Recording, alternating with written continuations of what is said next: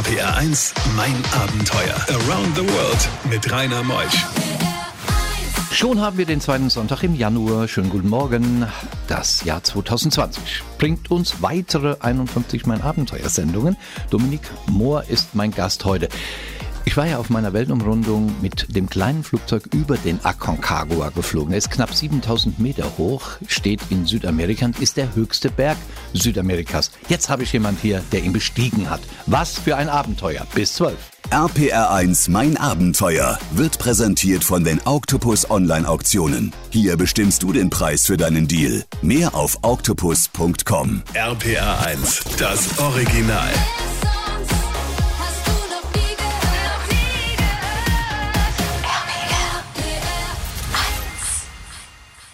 RPR1, mein Abenteuer mit Rainer Meutsch. Dominik ist hier. Moin Dominik, grüß dich. Moin, moin. Eigentlich bist du ja in einem Projekt, wo du dafür sorgst, dass wir demnächst wissen, wie viel Methan in der Luft ist und in der Satellitenraumfahrttechnik bist du unterwegs. Und jetzt steigen wir auf hohe Gipfel. Wie Genau. kam es denn zu dem Aconcagua-Aufstieg? Der Aconcagua. Also ich habe schon immer die Berge gemocht und äh, habe mich dann irgendwann, so 2011, stand ich an, an der Straße und habe ihn zum ersten Mal gesehen. Und dann bin ich weitergereist, habe einige Berge, wie zum Beispiel in den Huayna Potosi in Bolivien bestiegen, habe so ein bisschen Bergluft geschnuppert, zum ersten Mal die 6000 Meter überschritten und dann immer weiter nach irgendwelchen kleinen Herausforderungen gesucht. Eigentlich immer Nebenjob ein bisschen wandern im Urlaub nach Nepal. Dann bin ich nach Afrika gegangen, habe dort ein paar Berge bestiegen, Vulkane. Und äh, dann kam ich dann wieder zurück und hat mir eine Freundin erzählt, äh, wie das so sich anfühlt, auf einem der Seven Summits zu stehen. Und dann hat es irgendwie so ein bisschen Knack gemacht. Habe gedacht, ja komm, ja, irgendwann mal, vielleicht finde ich ja die Zeit. Und das hat dann einfach dazu geführt, dass ich mich immer so ein bisschen im Hintergrund mit dem Aconcagua beschäftigt habe. Und dann bin ich, irgendwann stand ich im Büro, bin mit einem Kollegen zusammengekommen, der auch so ein bisschen Lust hat, äh, mit Christian so ein bisschen Berge mag und haben uns einfach während dem Kaffee mal über den Aconcagua unterhalten. Eine ganz, ganz lustige Sache. Das war einfach nur so ein, ein vages Ding, einfach mal so, oh, komm, vielleicht können wir das ja mal nach unserem Projekt probieren, in Angriff nehmen. Und das hat dann immerhin noch anderthalb Jahre gedauert, ein bisschen mehr sogar noch. Zwei Jahre Vorfreude, so ein bisschen mit Planen, bis wir dann endlich den richtigen Zeitpunkt gefunden hatten, gemeinsam zum Aconcagua aufzubrechen. Eigentlich eine schöne Sache. RPR1, mein Abenteuer. Vor dem Aconcagua, Dominik Mohr, gab es natürlich eine andere Zeit, die Jahre davor.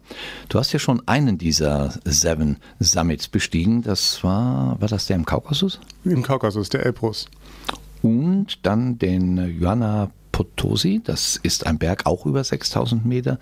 Und da hast du dir die Erfahrungen so angeeignet? Ja, also äh, Huayna Potosi war zum ersten Mal 2011. Das war noch das, die gleiche Reise in Südamerika, wo ich auch den Aconcagua zum ersten Mal gesehen habe. Das war der erste Berg auf 6000 Meter und ich bin damals total leichtsinnig eigentlich an den Berg rangegangen, war eigentlich überhaupt nicht akklimatisiert, habe mich richtig beschissen gefühlt. Nach ein paar Tagen in Bolivien, eigentlich nach drei, vier Tagen in Bolivien, in La Paz, so 4000 Metern, dann mir so einen Berg anzutun. Und äh, das war so das erste Mal, wo ich mich so ein bisschen mit der Höhe auf Gletschergehen beschäftigt habe. Und äh, das hat sich dann einfach weiterentwickelt. Ich habe dann ähm, 2013 den Madhi Himal Track gelaufen in Nepal. Das war so ein Sieben-Tage-Track, der läuft so parallel zum Annapurna Basecamp Track ähm, von Pokhara aus. Dort so 4300 Meter geschnuppert und ähm, dann eigentlich immer weiter ähm, in Afrika den Mount Meru. Warum nicht den Kilimanjaro? ja, alle gehen doch auf den Kilimanjaro. Der ist mir zu voll. Nee. Doch. Gott. Ja, der- Muss es der Nachbarberg sein? Ist das nicht der, der bei Arusha steht? Genau, das ist der, der äh, bei Arusha, auch in dem Arusha Nationalpark. Wie hoch ist denn der? Oh, Ja, ähm, 5000 noch was, oder? 4500. Ah, das ist ja schon. Ja, man startet aber auch ziemlich niedrig. Man startet auf 1500. Das heißt, man hat zwei Zwischenetappen jeweils mit 1000 Höhenmetern. Und wenn ich mir den Kilimanjaro, wenn ich ihn sehen möchte, muss ich daneben stehen und nicht auf ihm draufstehen. Ja, ähm, stimmt. Ja, ja und ähm, ja, am, Kilimanjaro gibt es einfach die Coca-Cola-Route, wie sie so genannt wird, wo so 700 Leute am Tag den Berg hochgescheucht werden. Das war mir einfach, das war nichts für mich. Ich, ich wollte das selbst planen und dann habe ich mir gedacht, ja. mache ich den Berg daneben. Vor allem, er liegt im Nationalpark hm. und da sieht man auch Giraffen und man läuft direkt an denen vorbei. Total coole ich, Sache. Ich würde nicht die Coca-Cola-Route nehmen. Ich würde die Fanta-Route nehmen. Bei diesen Geschichten hält die Welt den Atem an. RBR1, mein Abenteuer mit Rainer Meutsch. Wir kommen jetzt so langsam äh, immer weiter Richtung Aconcagua. Es sind ja die Erfahrungen, die du gesammelt hast, die vielen Berge, die viereinhalbtausender, die fünfeinhalbtausender. Dann kommen wir jetzt zur Ausrüstung. Was braucht man, um auf einen 7000er zu steigen? Für einen 7000er eigentlich auch nichts anderes, was man in Alpen braucht, nur ein bisschen wärmer und dicker. Also vor allem wichtig sind warme Klamotten, äh, dicke Schuhe, ein bisschen mehr als Wanderschuhe. Das sind wirklich schon Expeditionsstiefel, Steigeisen geeignete Schuhe. Dann dicke Daunenjacke. Äh, für die letzten Meter braucht man dann auch äh, einen Helm, weil auf der Normalroute ist zwar eigentlich nicht so viel mit Steinschlaggefahr, aber so die letzten 300 Höhenmeter kann dann doch was runterkommen, weil auch vor einem immer wieder Leute laufen. Wie kalt kann es werden am Aconcagua nachts? Oh, nachts an der Spitze. Äh, also im Camp waren es vielleicht minus 15, minus 20 Grad. Oh, geht ja. Geht ja. da hat man auch noch einen dicken Schlafsack mit dabei. Ich hatte Komfort minus 16, dann noch ein Inlet drin. Und äh, im Zelt ist sowieso ein bisschen wärmer, aber am Gipfel, wenn es richtig windig ist, kann es auch mal gefühlt minus 40 sein. Boah. Die Schuhe, du hast ja Schuhgröße 46 und brauchtest aber Stiefel in Schuhgröße 49, um damit wegen Socken und alles. Kriegt man die so einfach? Äh, ja, also 49 ist grenzwertig, aber mhm. alles drunter sicherlich, ja. Was kostet so ein paar Schuhe? Zwischen 500 und 700 Boah. Euro. Eine große Herausforderung. Du bist dann nach Südamerika geflogen, da kommen wir gleich drauf, und hast dich ja wochenlang vorbereitet. Wie viele Wochen hast du Vorbereitung gebraucht im Land? Im Land selbst anderthalb Monate. Boah. Also nicht auf dem Kontinent selbst, anderthalb Monate. Ich war ja in, im Süden, Patagonien, dann Bolivien und dann erst. Kommen wir gleich zu. Das machen wir noch. RPR 1. RPR 1, mein Abenteuer. Around the World mit Rainer Meusch. Dominik Mohr ist heute Morgen in mein Abenteuer. Er redet jetzt gleich über den Aufstieg zum Aconcagua. Sein Freund der Christian hat es nicht gepackt, was damit passiert ist.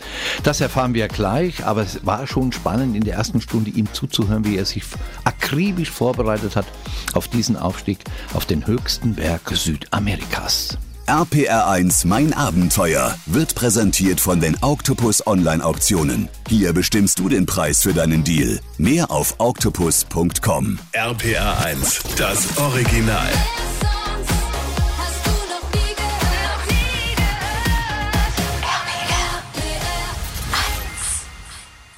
RPR1, mein Abenteuer mit Rainer Meutsch. Dominik Mohr ist bei uns und wir gehen gleich auf den Aconcagua denn der liegt jetzt vor uns. Bolivien haben wir hinter uns gebracht, kleine Wanderungen, 5000 Meter.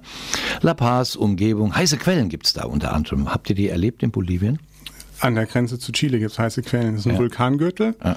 Und da gibt es dann auch schön heiße Quellen. Das ist ganz angenehm, wenn man so zwischen seinen 6000ern, die man so ausprobiert, äh, sich auch mal einen Tag in einer heißen Quelle niederlassen kann. Wir haben dort trainiert.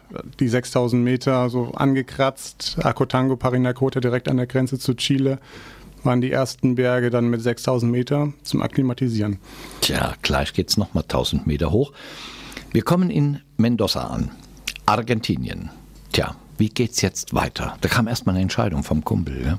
ja die kam schon in Bolivien. So am, ja, am Vortag von Parinacota, also am Vorabend. Wir saßen noch im Hotel und haben uns auf den 6300 noch was Meter hohen Parinacota vorbereitet.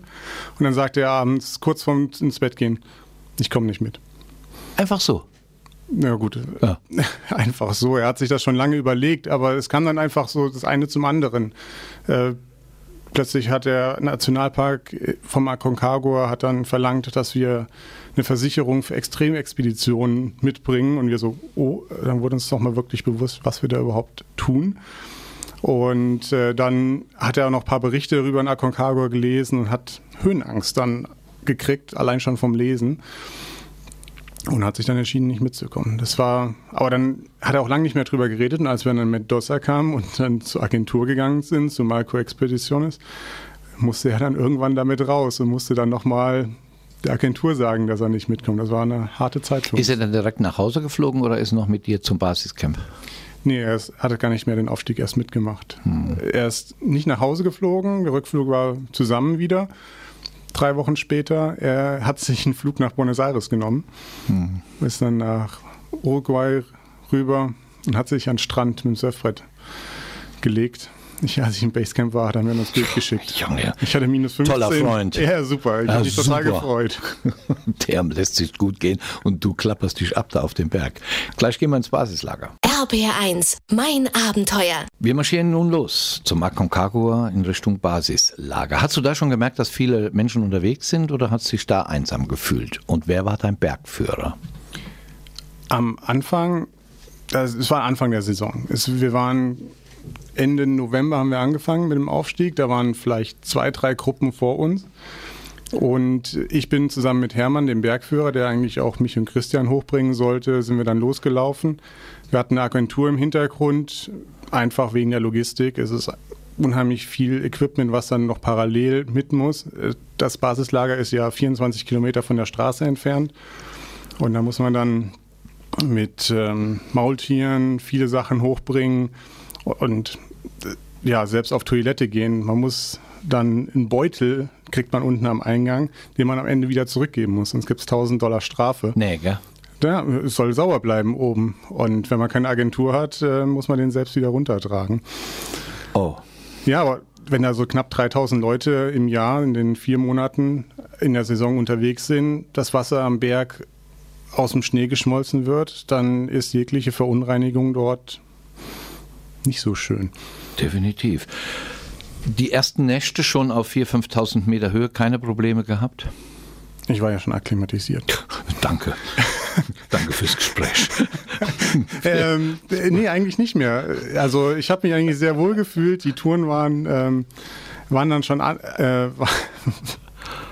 äh, waren dann schon ähm, ja anstrengend. Äh, das war vor allem die Distanz. Äh, richtig anstrengend wurde es dann ab dem Basislager, wenn's, als es dann richtig in die Höhe ging. Das Basislager so auf 4.500 Metern.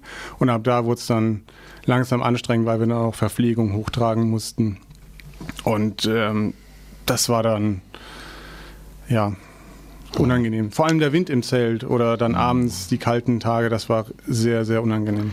Jetzt gleich nach halb. Du hast noch ein paar Minuten Zeit. Dann gehen wir hoch auf den Gipfel, auf den Aconcagua. Bei diesen Geschichten hält die Welt den Atem an. RBR1, mein Abenteuer mit Rainer Meutsch. Es ist morgens 3 Uhr.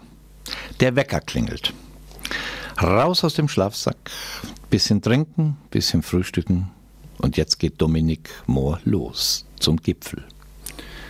Ja, 4.20 Uhr standen wir dann vorm Zelt angezogen, dicke Daunenjacke, eine Thermounterhose, Hose, Regenhose, voll angezogen, volle Montur, Rucksack mit heißen Getränken gepackt, in der Daunenjacke nochmal zwei Liter extra Flüssigkeit, ähm, nochmal drunter, weil sonst einem das einfach einfriert. Es war höllisch kalt und dann mussten wir hoch mit der Kopflampe, dann langsam nach oben. War ja nachts, es war noch nicht die Sonne und die ging dann erst so gegen 6 Uhr auf. Und 6 Uhr, das war ja erst der Anfang. Das ging dann nochmal sechs Stunden weiter. Und dann standen wir an La Cueva, der Höhle, so 300, 350 Höhenmeter unterm Gipfel. Und von dort hat es dann immer noch mal drei Stunden gedauert, bis wir dann am Gipfel waren. Das waren also wenn man auf einer Karte guckt, sind das 500 Laufmeter. Du warst fertig und hast dich abgestützt auf deinem Stock. Dann zerbrach er. Das war auf dem Runterweg dann. Na gut, dann umgedreht. Wie oft hast du gedacht, was tue ich mir hier an? Das geht einem, man hat so viel Zeit, das geht die ganze Zeit durch den Kopf. Das ist, ähm, man, man sucht den Antrieb, warum man jetzt überhaupt noch weiterlaufen soll. Wieso man sich jetzt mit den Steigeisen über Geröll quälen soll, wieso man jetzt überhaupt hochgehen soll, wieso man weitermachen soll. Man ist fertig, man hat keine Lust mehr, man ist müde und wenn man dann am Gipfel ankommt, dann Beschreib den Moment. atemberaubend, im wahrsten Sinne des Wortes. 7000 Meter hoch. Ja, knapp 6962. Und äh, da sind noch 40 Prozent von dem Sauerstoff, den man hier am Boden hat. Also im wahrsten Sinne des Wortes atemberaubend. Wir hatten einen super klaren Tag. Wir konnten also auch richtig in die Ferne gucken. Es war genial. Aber ich bin erstmal auf dem Stein, habe mich erstmal hingesetzt, habe hab erstmal, bin zu mir gekommen und bin in Tränen ausgebrochen. Es war einfach so emotional. Man hat sich unheimlich lange darauf vorbereitet, auf den Moment. Und habe ich erstmal fünf Minuten, zehn Minuten bin ich in mich gegangen und äh, dann habe ich die Gegend genossen und mit Hermann dann Bilder gemacht und äh, ja, bis dann wieder Abstieg kam. Dominik Mohr, der Deutsche, der den Aconcagua bestiegen hat. RPR1, mein Abenteuer Around the World. Die packendsten Stories von fünf Kontinenten. Tja, Dominik, jetzt geht's wieder runter. Vom Aconcagua. Der Stock ist zerbrochen, jetzt haben wir ihn kaputt. Hat's neuen vom Hermann gekriegt. Dann geht alles wieder abwärts. Aber diese Momente unbeschreiblich, gell? Das das ist ein einmaliges Erlebnis. Und äh, das macht vielleicht auch den, den Reiz aus, so einen Berg zu besteigen, wenn man dann nach so langer Vorbereitungszeit es endlich geschafft hat, auf so einem Berg zu stehen. Und wichtig ist natürlich auch wieder runterzukommen zum Camp, nicht bis ins Space Camp, das ist ein bisschen weiter noch, aber bis, in, bis ins Camp Nido de Condores sind wir dann abgestiegen. Und das waren am Ende des Tages, wir waren 16,5 Stunden unterwegs, war ich platt, aber froh platt. und happy. Kann man das nachlesen irgendwo auf einer Homepage? Ja, also die Geschichten könnt ihr nachlesen auf meinem eigenen Blog, followtheshadow.de. Follow the Shadow, also dem Schatten folgen. Dem Schatten folgen. Ich mag Selfies eigentlich nicht und äh, dann kam ich irgendwie mit. followtheshadow.de. Mehr Informationen da, da gibt es dann auch Informationen über sein Projekt Schulen in Guinea, das Projekt äh, Miside und natürlich all das, was du machst. Tolle Sache heute Morgen. Wir haben den Aconcagua bestiegen mit dir. Danke dir dafür. Gerne. Dass du da warst. Äh, das war Dominik Mohr aus Waldenburg. Er lebt jetzt in Sachsen, unser guter Hesse. Und nächste Woche kommt Franziska Bär aus Traunstein. Sie war zu Fuß durch die Mongolei gegangen. Mit Astronautennahrung hat sie sich ja, am, am Leben erhalten, hat russische Militärkarten im Gepäck gehabt und war in den entlegensten Regionen, hat Flüsse durchwandert. Spannende Geschichte. Ich bin der Rainer, macht's gut. Ich wünsche euch einen schönen Sonntag. Tschüss. RPR1, mein Abenteuer Around the World. Die packendsten Stories von fünf Kontinenten. Dominik Mohr aus Aachen heute Morgen angereist und aufgewachsen bist in Hessen. Ja, bist du in Hessen? Genau, ich bin in Hessen. Gießen. Gießen. Ja. Und jetzt wollen wir auf den Aconcagua, aber wir bereiten uns vor in Patagonien. Warum denn eigentlich Patagonien? Das ist doch eigentlich das, wo es nur Wind gibt und äh, Regen und nass. Und Schönheit der Natur. Wirklich? Ja, wunderschön. Es, wir haben uns einfach gesagt, wir müssen uns irgendwie auf die Reise vorbereiten. Wir machen normalerweise auch Christian und ich, wir sind eigentlich am Schreibtisch den ganzen Tag, machen natürlich auch viel Sport. Wir haben uns lange auch in Deutschland vorbereitet, sechs Monate, joggen mehrfach die Woche und so weiter. Sind dann aber nach Patagonien, um uns einfach mal ein bisschen einzuwandern, um einfach zu gucken, wie trägt sich ein 20 Kilogramm schwerer Rucksack. Das ist mir einfach so aus dem Alltag ja nicht gewöhnt. Und da sind wir dann mehrere Tage in ja, im Süden äh, von Chile durch die Gegend gewandert, haben die Natur, Torres, äh, den. Einfach so auf die Berge zu, in die Hügel hinein, mit Gruppen oder alleine? Mit Christian zusammen. Also, mit deinem Kumpel? Genau. Wir sind eigentlich die ganze Zeit zusammen unterwegs gewesen. Ah, der Christian, der kommt ja nachher noch in der zweiten Stunde davor. Dann ist was ganz Besonderes noch passiert mit dem Burschen. Bolivien war ihr auch und habt lange gelebt auf über 4000 Meter. Ja, allein schon, wenn man nach La Paz fliegt, äh, wir sind von Santiago nach La Paz geflogen, landet man auf 4000 Metern. Da ist dann, wenn man ankommt und war die ganze Zeit so auf 0 Metern, 1000 Metern, ist erstmal die Luft weg. Kopfschmerzen? Ja, die ersten Tage ja. Übelkeit? Und, nein. Ähm, Übelkeit nicht. Man muss sich nur verdammt langsam bewegen. Der Pass ist ja auch am Hang gebaut ähm, und da ist dann jeder Schritt aus dem Hotel. Ja. Ist, ist das wirklich so? 100 Meter fühlen sich an wie ein Kilometer? Oh, ein bisschen weniger, aber ja. Hier der Sportler. Du sollst, du sollst, mir in die Augen schauen. ja, es ist schon, ist schon hart. Also mich hat es halt erstaunt, zum Beispiel auch am Flughafen steht dann gleich schon eine Sauerstoffflasche für die Leute, die es. Wirklich? Ja, In La Paz steht eine Sauerstoffflasche, wenn man ins Terminal reinkommt, habe ich gesehen. Fand ich ganz lustig. Bei dem einen steht eine Flasche Bier und da steht Sauerstoffflasche. Gleich nach elf gehen wir auf den Aconcagua.